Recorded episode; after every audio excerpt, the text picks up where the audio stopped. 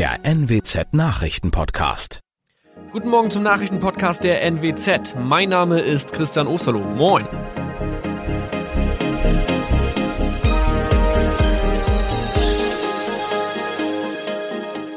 Und das sind unsere regionalen Nachrichten am Morgen. Die Grünen wollen Moorstraße in Oldenburg umbenennen. Viereinhalb Jahre Gefängnis für Falschgoldhandel. Und Landkreis Kloppenburg meldet ersten Omikron-Fall. Der Name Moorstraße könnte laut den Oldenburger Grünen rassistisch aufgefasst werden. Deshalb fordern diese eine Umbenennung. Die Straße wurde allerdings nach Hermann Moor benannt, einem der ersten Siedler in der Gegend. Um Missverständnisse auszuschließen, beantragen die Grünen eine Änderung in Hermann Moor Straße. Dann müssten alle Anwohner ihre neue Adresse in ihren Pässen angleichen. Außerdem müssten Polizei, Feuerwehr, Rettungsdienste und Anbieter von Navigationssystemen informiert werden. Die Stadtverwaltung schlug vor, ein Zusatzschild mit Informationen zur Person Hermann Mohr anzubringen. So könne man alle Irritationen beseitigen.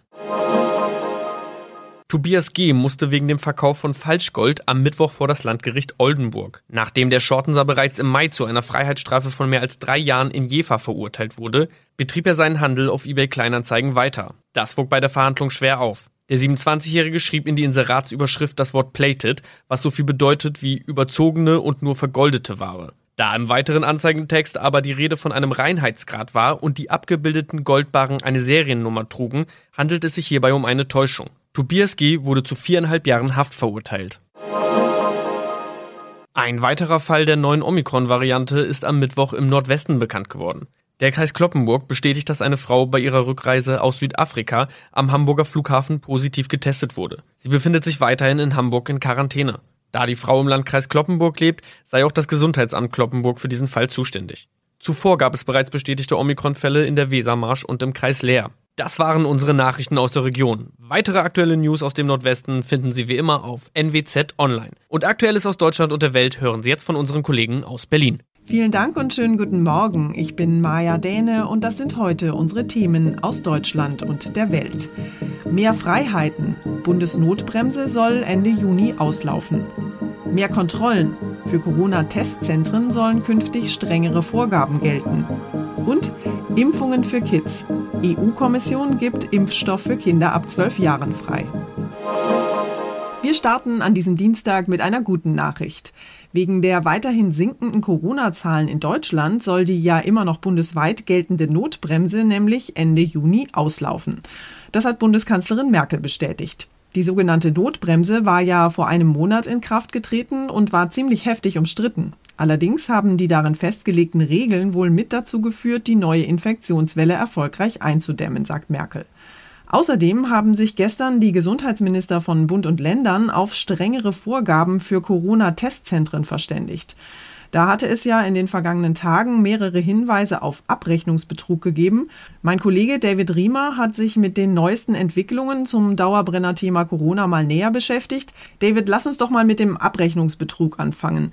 Da macht das Gesundheitsministerium ja jetzt ziemlich Druck. Betrugsfälle sollen möglichst schnell aufgedeckt und gestoppt werden. Was ist denn da genau geplant? Es geht um Steuergelder, an denen sich einige Betrüger da im Moment bereichern. Deshalb wollen die Gesundheitsminister von Bund und Ländern, dass man da möglichst in ein paar Tagen zu Lösungen kommt und nicht erst in ein paar Wochen. Auf die Schliche kommen will man den Kriminellen, indem Abrechnungsdaten zusätzlich abgeglichen werden müssen. Zum einen sollen die Kontrollen von der Kassenärztlichen Vereinigung übernommen werden, die im Moment ja ohnehin alles mit den Testzentren abrechnen, aber auch die Finanzämter sollen in Sachen Kontrollen mitmachen. Okay, aber wie sollen diese Kontrollen denn konkret ablaufen? Also im Grunde vergleicht man zwei Zahlen miteinander. Wie viel Corona-Testkits hat ein Testzentrum eingekauft und äh, auf der anderen Seite, wie viele Corona-Tests wurden abgerechnet? Parallel sollen die Finanzämter die abgerechneten Tests mit den angegebenen Umsätzen abgleichen. Gleichzeitig, so der Plan, könnten die Testzentren dann auch noch eine schriftliche Bestätigung des Gesundheitsamtes vorlegen müssen, um halt zu belegen, dass sie die Tests auch wirklich ordnungsgemäß vornehmen. Eine Online-Registrierung soll dafür nicht mehr ausreichen. Es geht ja nicht nur um Abrechnungsbetrug, sondern auch um ordentliche Testergebnisse. Weil da, wo jemand das schnelle Geld machen will mit Corona-Tests, da wird ja wahrscheinlich auch eher mal geschlampt beim Testen. Absolut, nur wenn die Corona-Zahlen sich weiterhin so gut entwickeln wie in den letzten Tagen, kann halt auch noch mehr gelockert werden. Dazu sind aber natürlich verlässliche Testergebnisse zwingend notwendig. Und da das Wetter im Moment ja auch immer besser wird, sehnen wir uns doch alle endlich nach noch mehr Lockerungen. Stichwort Lockerungen. Die gute Nachricht ist ja, dass die Corona-Notbremse Ende Juni auslaufen soll. Bleibt es denn dabei?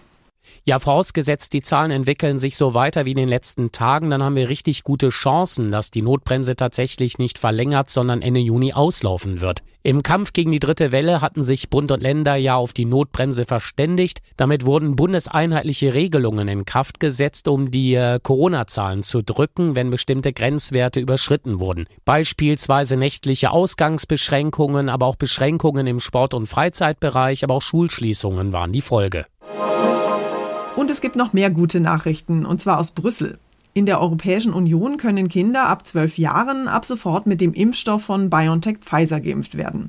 Die Arzneimittelbehörde EMA hatte ja schon vergangene Woche grünes Licht gegeben und jetzt hat auch die EU-Kommission zugestimmt. Hier bei uns in Deutschland gibt es allerdings bisher noch keine Empfehlung der Ständigen Impfkommission für flächendeckende Impfungen für Kids. Studien von BioNTech Pfizer belegen eine sehr gute Wirksamkeit und eine gute Verträglichkeit des Impfstoffs bei Kindern zwischen 12 und 15 Jahren. Bei dieser Altersgruppe liegt der Schutz vor einer Covid-19-Erkrankung demnach bei 100 Prozent. Fraglich ist, ob nach der Zulassung hier in Brüssel auch die Ständige Impfkommission in Deutschland generell eine Impfung für Kinder empfiehlt. Von der STIKO gab es im Vorfeld schon Signale, dass sie die Impfung möglicherweise nur für vorerkrankte Kinder empfehlen will. Aus Brüssel, Sarah Geiser D. Und wir haben noch eine Nachricht aus Brüssel, die pünktlich zur Urlaubszeit für viele Familien wohl nicht ganz unwichtig sein dürfte. Kinder von geimpften Eltern sollen bei Urlaubsreisen in Europa nämlich von der Quarantänepflicht befreit werden. Wenn sich die Eltern, die bereits geimpft sind, nicht isolieren müssten, dann sollte das auch für ihre Kinder gelten. Die EU-Kommission will möglichst einheitliche Regeln in der EU gewährleisten, gerade auch mit Blick darauf, dass die Urlaubssaison bald losgeht. In dem Zusammenhang zählt zu den Empfehlungen hier aus Brüssel auch, dass Menschen, die im Besitz eines europäischen Covid-Zertifikats sind, in den meisten Fällen von zusätzlichen Reisebeschränkungen verschont werden sollen. Das Covid-Zertifikat soll offiziell am 1. Juli in der EU eingeführt werden. Bekommen kann man es, wenn man geimpft, genesen oder frisch getestet ist. Je weiter die Corona-Infektionszahlen sinken, desto größer wird offenbar die Reiselust. Und das sind gute Nachrichten für die Flugbranche. Der Luftverkehr erholt sich offenbar allmählich, die Buchungszahlen steigen und die Fluggesellschaften rechnen für den Sommer wieder mit deutlich mehr Flügen. Monatelang sind die Menschen wegen der Corona-Beschränkungen kaum verreist. Jetzt im Sommer könnte die Auslastung der Flugkapazitäten wieder 60 Prozent erreichen im Vergleich zu vor der Pandemie. Bei klassischen Reiseländern wie Spanien, Italien, Griechenland und der Türkei könnte im August sogar fast wieder das Vor-Corona-Niveau erreicht werden. Die Lufthansa zum Beispiel will deshalb in den nächsten Wochen 50 Flugzeuge reaktivieren, die während der Pandemie am Boden blieben. Gleichzeitig fordert die Lufthansa die Politik auf, den digitalen Impfpass bis Ende Juni an den den Start zu bringen. Sonst werde das Reisen für die Kunden sehr umständlich werden. Manja Borchert, Berlin. Und auch am Arbeitsmarkt dürfte es weiter aufwärts gehen. Experten gehen davon aus, dass im vergangenen Monat einige tausend Arbeitslose neue Jobs gefunden haben. Auch hier wirken sich offenbar die sinkenden Corona-Zahlen und die ersten Lockerungen positiv aus. Die Bundesagentur für Arbeit stellt heute die aktuellen Daten für den Monat Mai vor.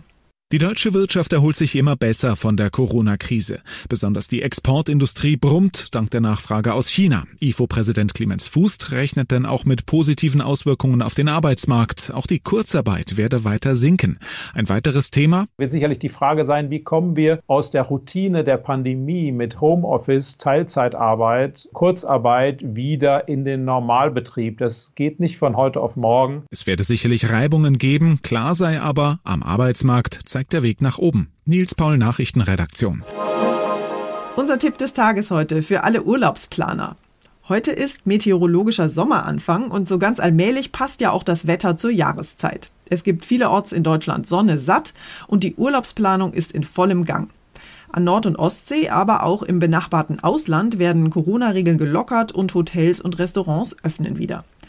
Allerdings gibt es beim Reisen immer noch einiges zu beachten. Wir haben mal mit Thorsten Schäfer vom Deutschen Reiseverband über Urlaub in noch Corona-Zeiten gesprochen und ihn gefragt, wie wir beim Buchen auf Nummer sicher gehen können.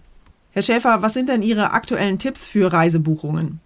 Es empfiehlt sich auf jeden Fall in diesem Jahr eine Pauschalreise zu buchen, da die Kunden hier rechtlich deutlich besser abgesichert sind. Reiseveranstalter haben eine Fürsorgepflicht. Sie haben sehr flexible Umbuchungs- und Stornierungsbedingungen eingeschlossen in die Angebote und viele Veranstalter haben sogar Covid-Versicherungen dabei, die man entweder dazu buchen kann oder halt im Falle von der Krankheit dann auch wirklich gut abgesichert sind. Was ändert sich denn für Genesene und Geimpfte? Die wichtigste Änderung für vollständig geimpfte und Genesene ist, die von einem Auslandsurlaub nach Deutschland zurückkehren, müssen in den allermeisten Fällen bei der Einreise nicht mehr in Quarantäne. Die Quarantänepflicht ist nur noch bei Hochrisiko- oder Virusvariantengebieten zu beachten. Das ist die allerwichtigste Neuerung.